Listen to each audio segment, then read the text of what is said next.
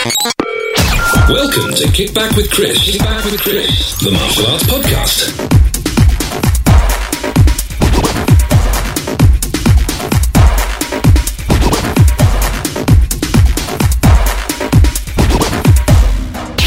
Brought to you by Martialytics. Easy to use, super powerful management software for your martial arts school. Oh, put one of those hash browns at the end, you know, like hash brown team Cobra Kai or something. And then send it to the internet! Oh, and send it to the internet we did. Hello and welcome to an extra episode of Kickback with Chris, the martial arts podcast. So yeah, as I said, we we we recorded that episode, the Cobra Kai special. We sent it to the internet, and wow, you guys responded. so, um, as I mentioned on the last episode, uh, we had a ridiculous amount of entries, of which I am so so thank so so if I can get the words out, so so thankful to everybody for.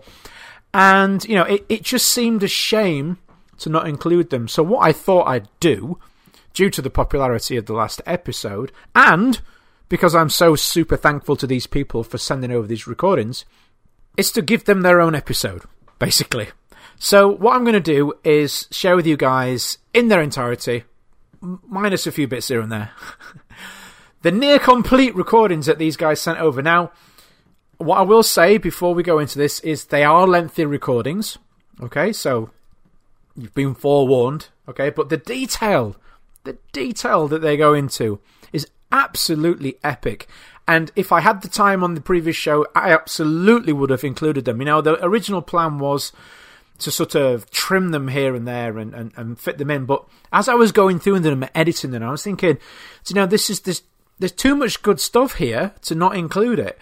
But then I'm looking at the running time of the episode, and I'm like, wow, you know, we've got 90 minutes already, and this is just, you know, this is this is going to be way too long if I include these. So here we are with an extra episode. And yes, that was my phone. It's a thing that we always do now in a podcast. I'll get it. It's only what eighty-two episodes now, and I've still not learned to turn my phone off. I'm doing it now. I'm doing it now. Sorry, guys. There we go. Um, so yeah, I'm gonna uh, share with you now. Uh, there's three recordings in total. Um, and I'll obviously I'll let them play, and then with the like the previous show, I'll give you some feedback on, on my, and add my thoughts here and there. And yeah, we're going to jump straight in them, into them. So the first one we're going to go to is a long-time listener and um, all-round awesome dude with his own podcast, Mr. Jamie Clubb. Cobra Kai works for many reasons, not least of which is its appeal to different generations of viewers. This is the holy grail for production companies who are attempting to resurrect beloved old franchises. It certainly worked in my household. My daughter and I enjoy watching the show together, and this is because she's engaged by the teen drama and I love the nostalgia. Overall, the show works within that subgenre established by Orange is the New Black as the dramedy. The show accepts the ridiculous premise that was earnestly set down in the original movie trilogy with just enough self awareness and tongue in cheek humour to not be disrespectful. From this, it not only follows a reasonable trajectory of its original characters, but grows brand new, fully rounded characters, very much set in the current era. Let's face facts. The final fight scene of season 2 was totally bonkers. It was Enter the Dragon's finale set in a high school, demanding that we throw our suspension of disbelief up in the air for a pure indulgent battle royale. This is the payoff we were anticipating, and it more than delivered. My daughter loved it, and I can see why it was her favourite. In many ways, it exemplified and exaggerated the essence of the Cobra Kai series. The fight scene had an even balance of drama and humour, all driven by characters we had grown to love. I appreciate artistic, aesthetic skill in martial arts theatrical performance and sophisticated fight choreography, but nothing is more engaging than watching stage violence that carries a story. Yes, the scene has plenty of cheesiness and clunky dialogue, particularly when we see the supporting cast members face off against their respective rivals. Yes, the fight choreography is not particularly spectacular, and the Hawk Dimitri showdown is a step too far, but all of these minor gripes can be forgiven by how much is represented here. The juxtaposition of Robbie versus Miguel and Sam versus Tori is a great argument for how fight scenes can tell a good story. It was very different for me to pick a favourite fight scene. There are so many contenders, and my views will probably change over more re-watches. Season 1's tournament was great fun, and Season 2's Johnny vs. Kreese rematch was very cathartic.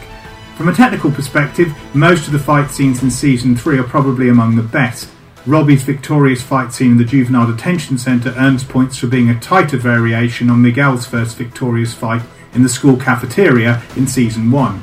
There is also the great Daniel and Johnny team up fight in the Chop Shop and their face off against Kreese in the Season 3 finale. However, my favourite scene remains Daniel and Johnny's first reconciliation in the bar. There is so much in there that helps establish the different but same theme that is also the episode title, and the two never really get back to this point of almost friendship and understanding until the final two episodes of season 3. The fact that they bond over their feelings over Ali is great foreshadowing and will be paid off nicely. The scene is well written, with plenty of humour and emotion, well directed, and Macchio and Zabka are on top form. My daughter's favourite characters are a toss up between Sam and Tori. She simply cannot decide which one she likes more. Again, even for a dramedy that exists in a fantastical world, we can see good human character development. Despite it clearly being set down that Sam is someone we can root for, a strong, intelligent teenager with a good moral compass, she regularly shows human weakness. From the very beginning, we get something of an inversion of her father's problems in the original Karate Kid film, in that she is part of the popular crowd and one that bullies. Her best friends cyberbully and her new boyfriend physically bullies. She's slow to stand up for the weak, and when she does, she isn't immediately effective. The second season sees her show other weaknesses, such as quickly responding to peer pressure in a drinking competition, an act that is a catalyst for the tragedy in the season finale and its surrounding conflicts. In season 3, we see her experience post traumatic stress disorder, something that's still not covered enough in action and martial arts movies. And yet, if I put my self protection teaching hat on, is a very important thing for all martial arts students to understand. It is these personal challenges and problems that help Sam to be the sort of heroic, human figure viewers will invest in. She earns her victories. Tori is an excellent antagonist. Season 2 gave us some justification for the way she acted, which was further developed in Season 3. She comes from a tough background, every day is a struggle, and all she sees outside the dojo is a fight for survival. Our heroes are just the privileged in her eyes, people who can afford to virtue signal and be idealistic because they don't really know hardship and get what they have because of the exploitation of people like her.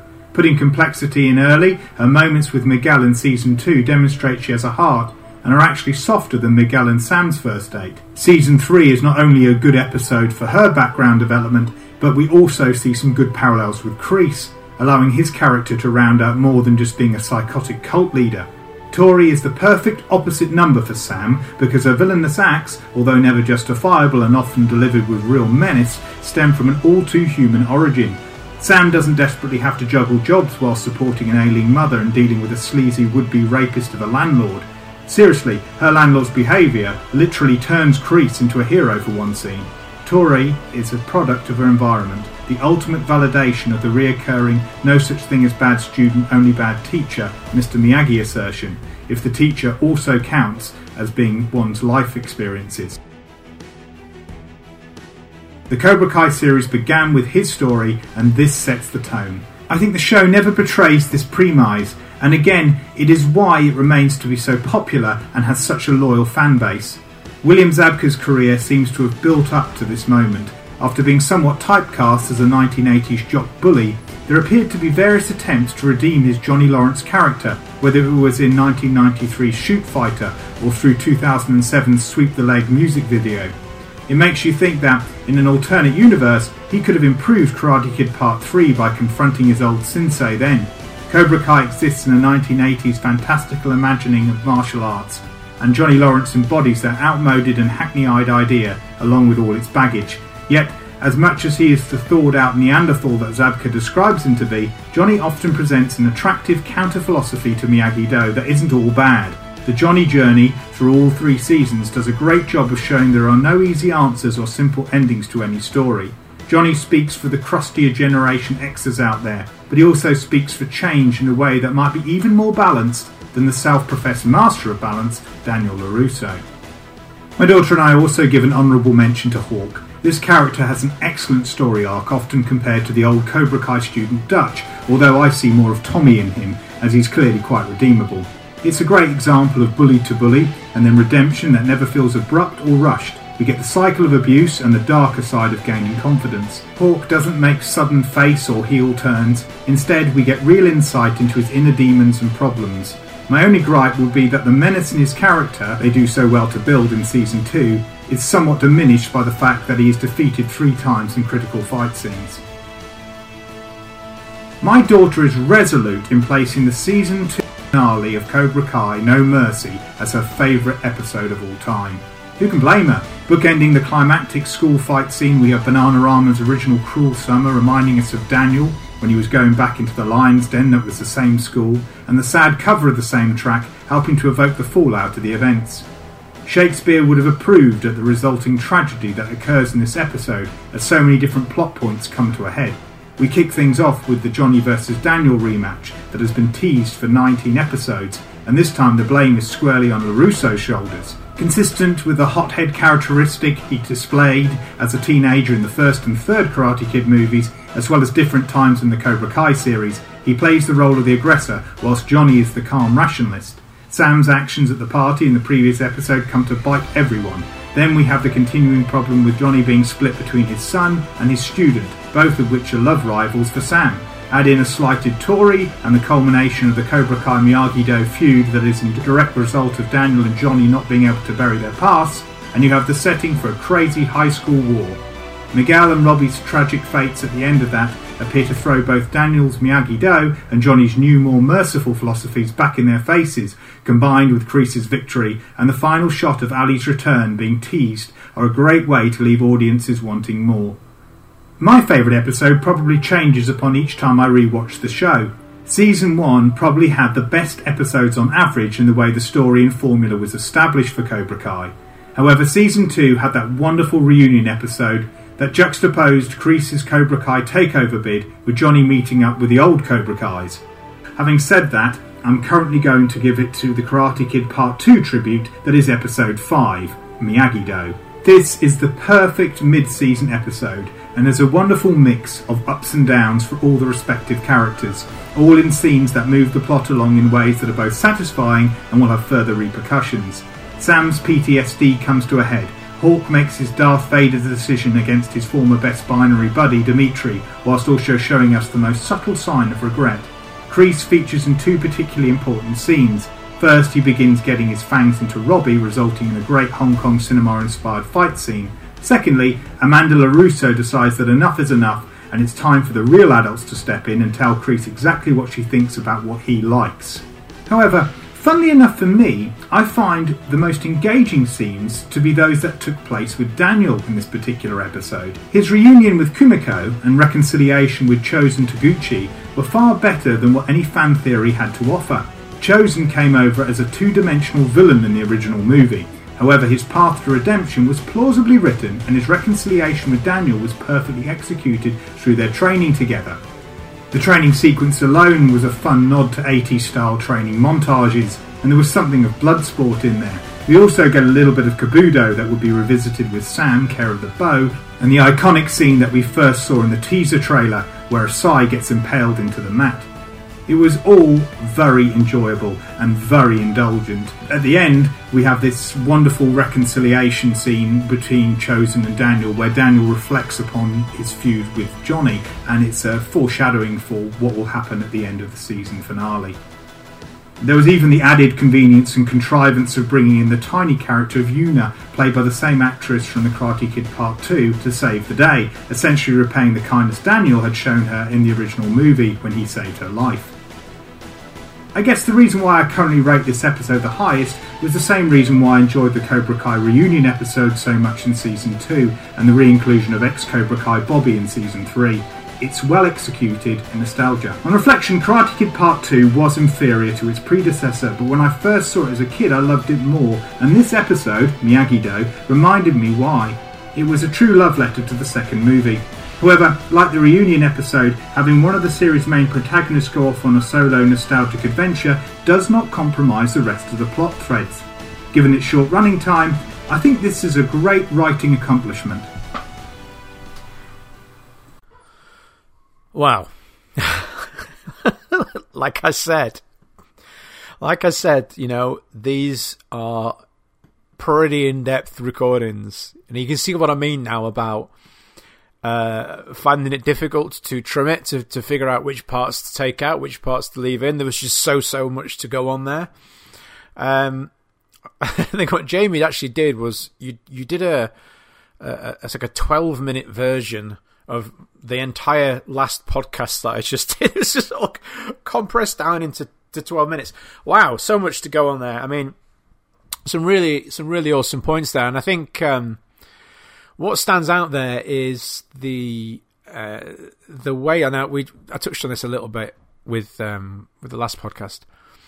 Is the way that the different generations look at this as a show. You know, the, the, we get very different things out of it, and um, I, I guess that's one of the one of the really unique things about a show like Cobra Kai. I mean, there aren't really many other TV shows out there that work in the same way. You know, that are connected to pop culture. You know, extremely established, super popular f- movies from the eighties that many of us watched as kids that ties into a brand new series that is really popular with kids. You know, it's it's a really unique setup. You know, you don't really come across this sort of thing so much. So, yeah, it, has been fun to to sort of um, get the reactions um, from from both camps, so to speak. But yeah, anyway, thanks for the submission, Jamie. As epic as always. Um, I, I, think you mentioned you're going to be actually using that on your podcast, so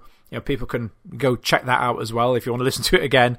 Um, maybe with some additional bits. I don't know how it's going to work, but um, if you look up Jamie Clubb's podcast, I'm sure you'll be able to hear that recording and uh, and much much more too. Okay, so uh, next we're going to go to uh, Gus. Now, uh, Gus, uh, just as a, a, bit of a, a side topic here, has been doing some most amazing things with his time during lockdown. Um, he's been setting himself challenges to complete different tricks and different uh, that's martial arts based tricks and different techniques over lockdown and, and, filming the journey. Um, and it's been absolutely amazing to watch on social media. Um, so if you get if you go along to so it's Gus Rogers, if you go along to his Facebook page um, and, and, check them out, they're absolutely awesome. Uh, to see him putting in this level of effort and pushing himself to achieve all these new techniques. I was giving him a, a hand with his uh, kip up for those who don't know what that is, that's a technique where you're sort of on your back on the floor and you roll back onto your hands and shoulders and sort of flick to your toes, to your feet, and stand up. Um, and it was something that he'd been wanting to do for a very long time. And I was watching him doing it. I thought, do you know what? This guy can definitely do this. Just with a few little tweaks, uh, slightly different approach. He'll have it. So sent him some videos over along with some other people. I think Nathan, who's always uh, also been on the show um, in the past, um, he sent him some videos and stuff too. So yeah. Um, anyway, enough on that. Let's get to Gus's recording, and I'll catch you on the other side. Hi, Chris. Uh, this is Gus here, uh, talking about Cobra Kai. Uh, off the bat, a huge fan of the original Karate Kid movie. Uh, it's the thing that got me into my love of martial arts and wanting to learn. Uh, not so much a fan of the other films, uh, but I just wanted to say that off the bat, I was one of the people who was very skeptical of the Cobra Kai show because I thought that it was going to be black and white in terms of uh, making Johnny suddenly a good guy and uh, Daniel uh, suddenly a bad guy. And one of the things I'm most impressed with the show, as well as being a throwback to sort of um, 80s and a, a, simpler kind of uh, show, I really appreciate how they've uh, talked about the, the greys of no, no one is truly uh, good or bad and in terms of martial arts, uh, the line of how you should teach a student uh, is difficult. And as an instructor, I really identify with that. You know, how hard should you be on them, and you know how much you should be friends with them, and everything else. So, to your three questions, um, my favourite uh, moment or fight uh, is tough one because there's many good moments. But one of the bits where I was just like, the show has really uh, stepped up. It was the last episode of uh, season two when uh, the, the fight broke out in the school, and suddenly it pans back, and you've got loads of fights going on, and all these uh, the, the, students themselves who maybe haven't got to show a bit because of screen time suddenly get to show that they've they've done martial arts, and I thought it was very well choreographed and done. Um, uh, one of my favourite moments I I guess would be um, you know bits where uh, Johnny and uh, Daniel actually start to get along. Um, I love those moments because it, it just shows that under dif- different circumstances um, you could be friends with anyone. Um, and I always like that that you know that people you know, even if, if they they, they had quarrels, didn't get on, get on with each other. So not no specific moments, but any moment where the two of them kind of forget that they they're rivals and sort of have a moment together. I really like those moments in the show.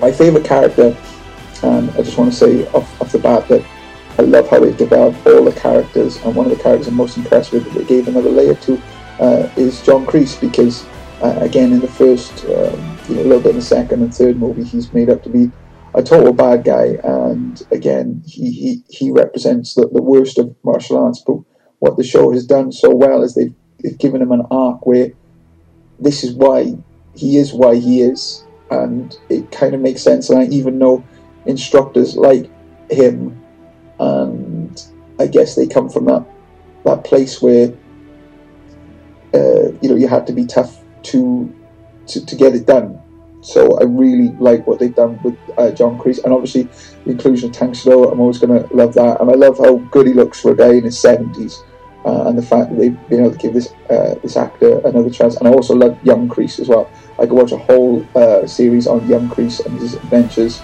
Um, uh, you know, like how he opened up Cobra Kai in the early days, and maybe when he competed and stuff. I'd totally watch that show. That'd be great. And then my favorite episode has to be All In. Um, again, really hard choice because so many good episodes, but All In was the one that um, stood out to me. Um, if you don't know that episode, uh, let me just look it up. It's episode five of season two, and that has the big, huge mall fight, uh, which was one of the first times they, they went a bit bigger with the action.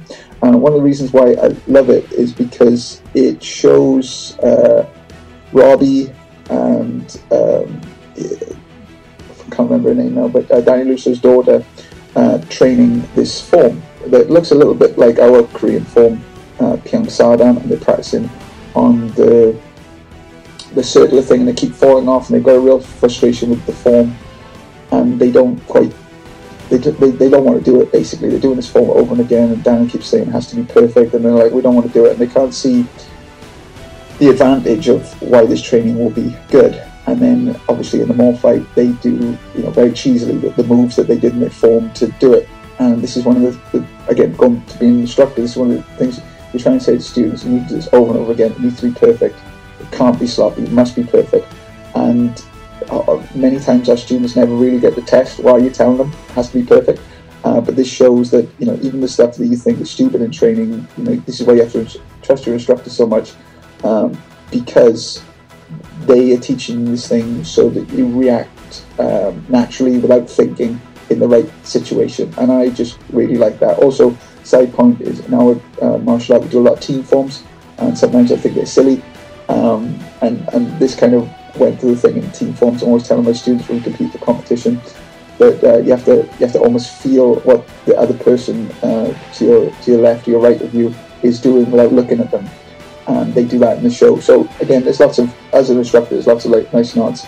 Um, hope those answers were great. Uh, I, I love the shows. Um, I uh, watched all three seasons, um, but I kind of want to watch them all in a row. So thanks for inviting me on this. Hope my answers were good. Uh, happy to do any retakes if you need me to. Cheers. Cheers for that, Gus. Um, so one of the things I picked up at the start there was your concern for how they were going to, uh, the producers and writers, that is, treat uh, your beloved memory, our beloved memory, um, that it was the Karate Kid and this new guys in Cobra Kai. And I remember being skeptical of it. I mean, how many times have we felt shortchanged by reboots? And uh, I know there was a lot of, not controversy, but a lot of people weren't overly happy with the um, Jaden Smith, Jackie Chan Karate Kid reboot. I mean, I, I, for me, as a film, I didn't have many issues with it. I, I felt as a, as a, as a, as as far as storytelling and filmmaking goes, it was actually pretty good. I think the fact is that it was called The Karate Kid. Um, if it had been called anything else, people have been a bit like, "Hey, this is like the Karate Kid," but would probably have been a little bit more forgiving of that. You know, I think the fact that it was karate, uh, sorry, it was called the Karate Kid, and it was set in China, and they were doing kung fu. A lot of people couldn't look by that, um, which I kind of get, but at the same time, you know, they make it, they were making a reboot of the Karate Kid, and they so they had to kind of go with that name. Um, it, would have been really difficult to do otherwise, unless they'd have called it something completely different. But then everybody would have said it's a Karate Kid ripoff, so they couldn't really win in that respect. But as I say, as a, as as far as films go, it wasn't a bad film. Anyway, I'm going off on a slightly wonky tangent anyway. But I think that being said, because of the fact that that film had happened and that we'd seen reboots of other um, series and films and things happen where you know they'd kind of fall on their ass a little bit. You know, your, your Knight Riders and stuff like that. I think that quite rightly fans were worried that you know this was going to end up turning into a little bit of a joke and um, not something that they'd be particularly happy with. And I think, thankfully.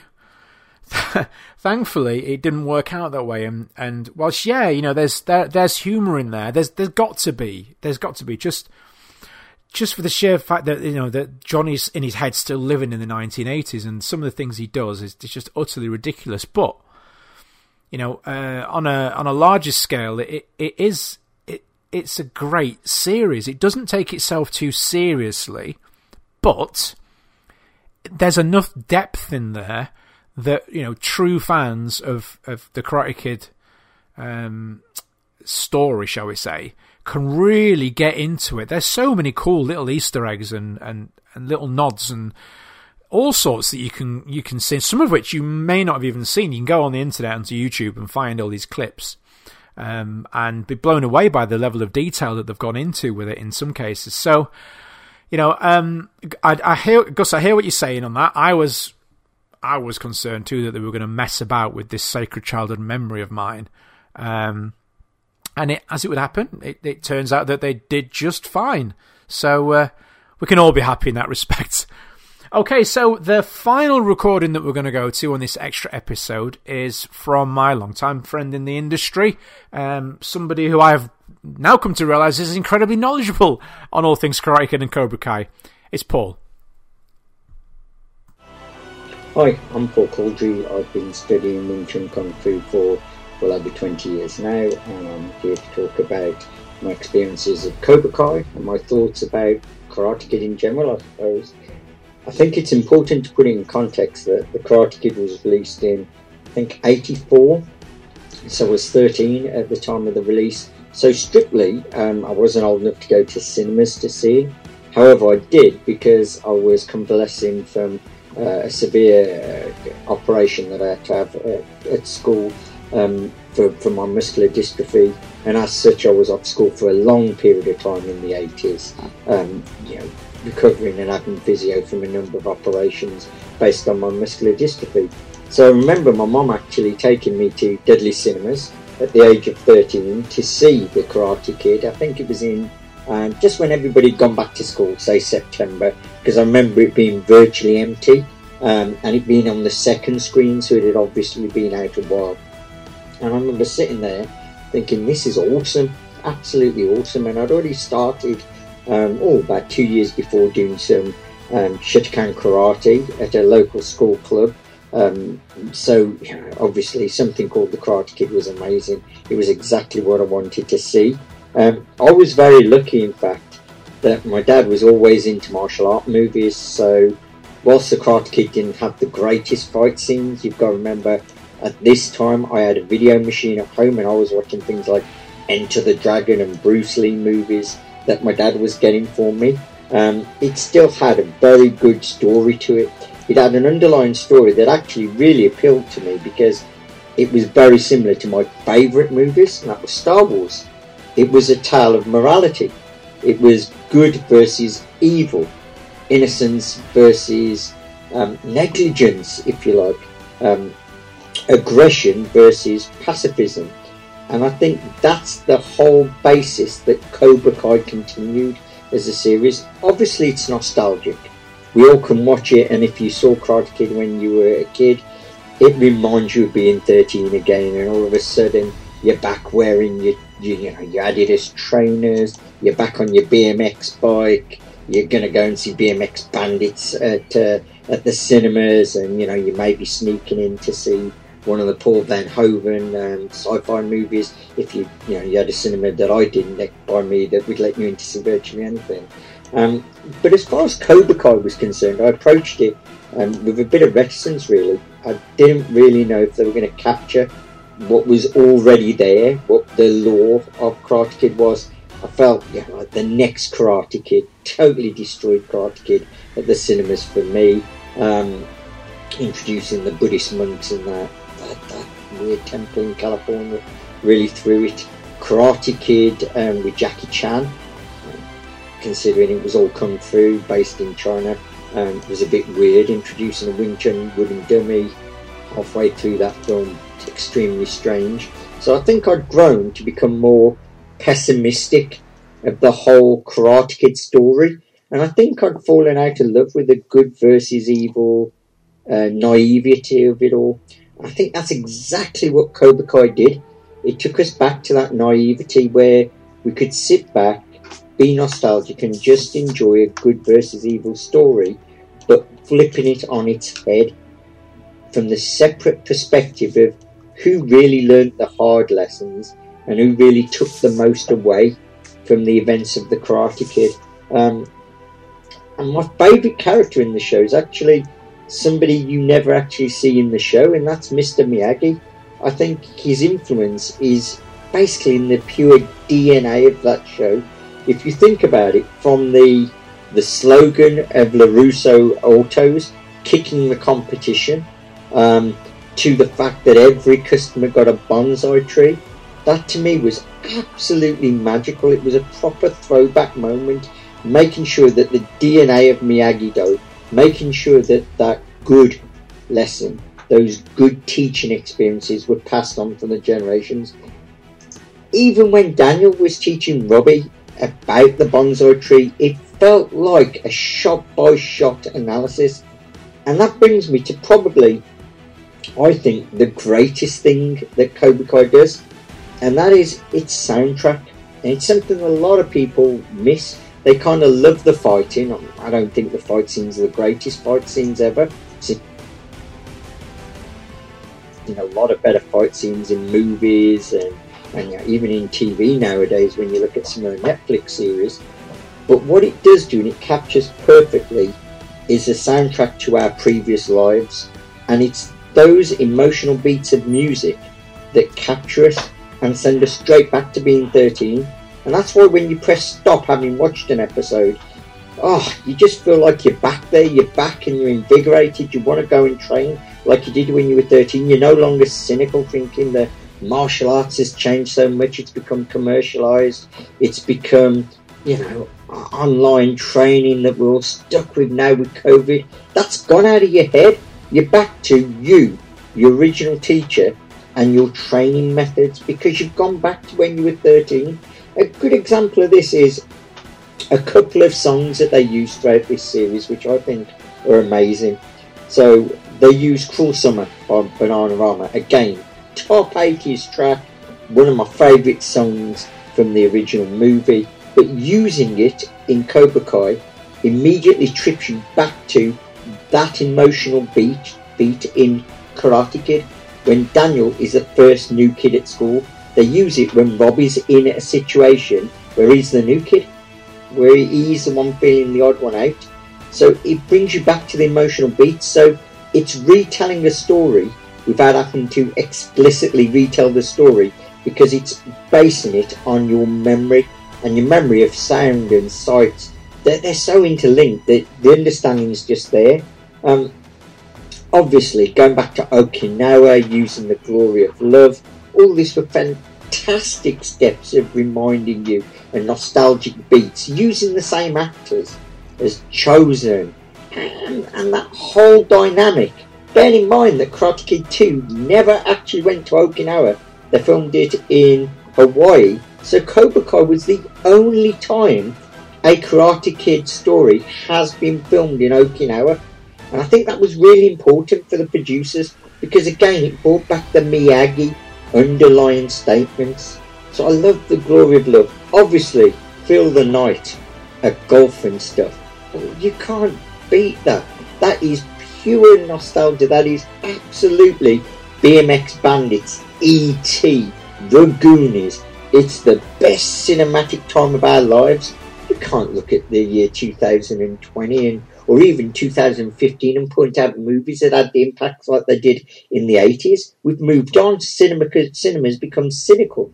This is bringing us back to a real emotional tie to good versus evil.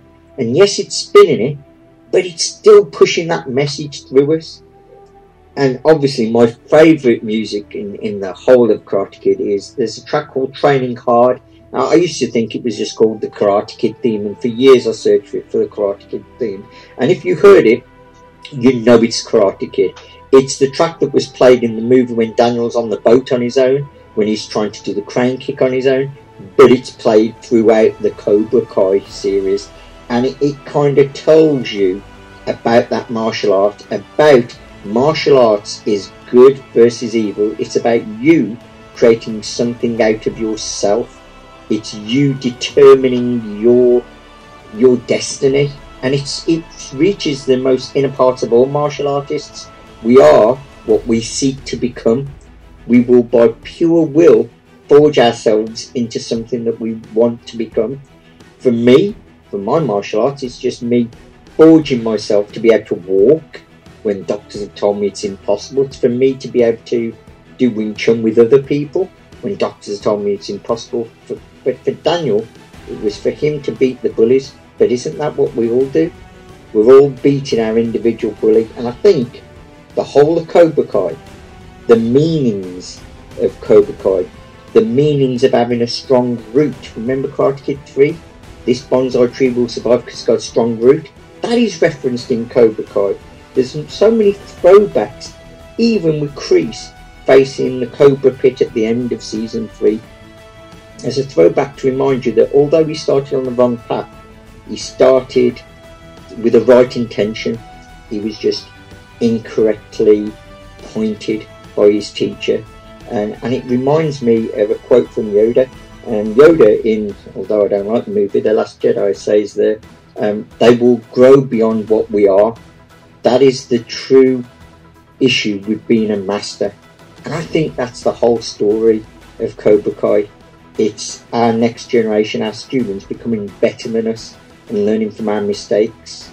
Daniel learned from the mistakes of Miyagi. Miyagi leaving his home country, leaving the love of his life. Daniel learned from that and he tries hard to make his, his life and his marriage work. Daniel's students are now trying to learn from the mistakes of their masters, their senseis, and at the end of season three, we see that crystallize with Johnny and Daniel moving beyond what they were to work together for the common good. Good versus evil. Very simple story, very poignant.